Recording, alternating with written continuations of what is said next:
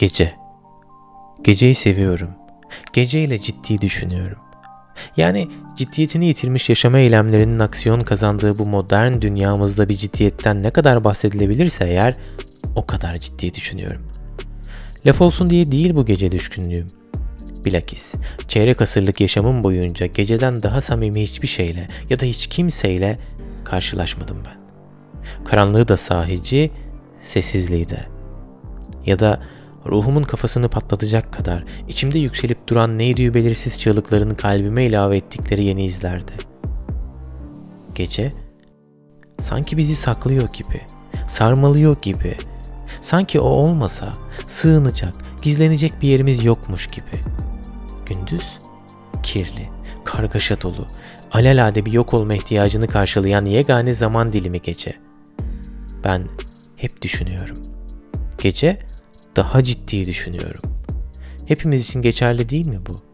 Günün muhasebesi, yaşamın muhasebesi, aşkın muhasebesi hep gece yapılmıyor mu?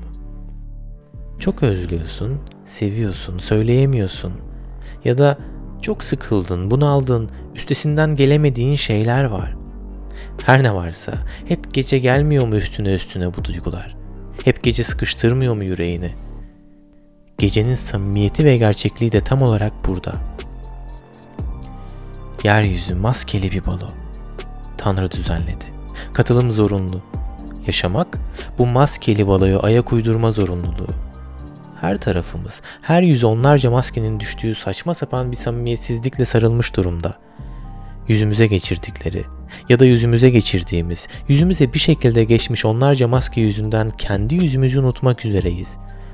Aynalara sırtımızı dönüyoruz. Utançtan, kaygıdan ve gece bütün maskelerin bir komodinin üzerine bırakıldığı tek an. Geceyi seviyorum. Çünkü karanlık çöküyor, sessizlik komutayı ele alıyor, bütün maskeler komodinin üzerine bırakılıyor ve her şey yolundaymış gibi yapabiliyorsun.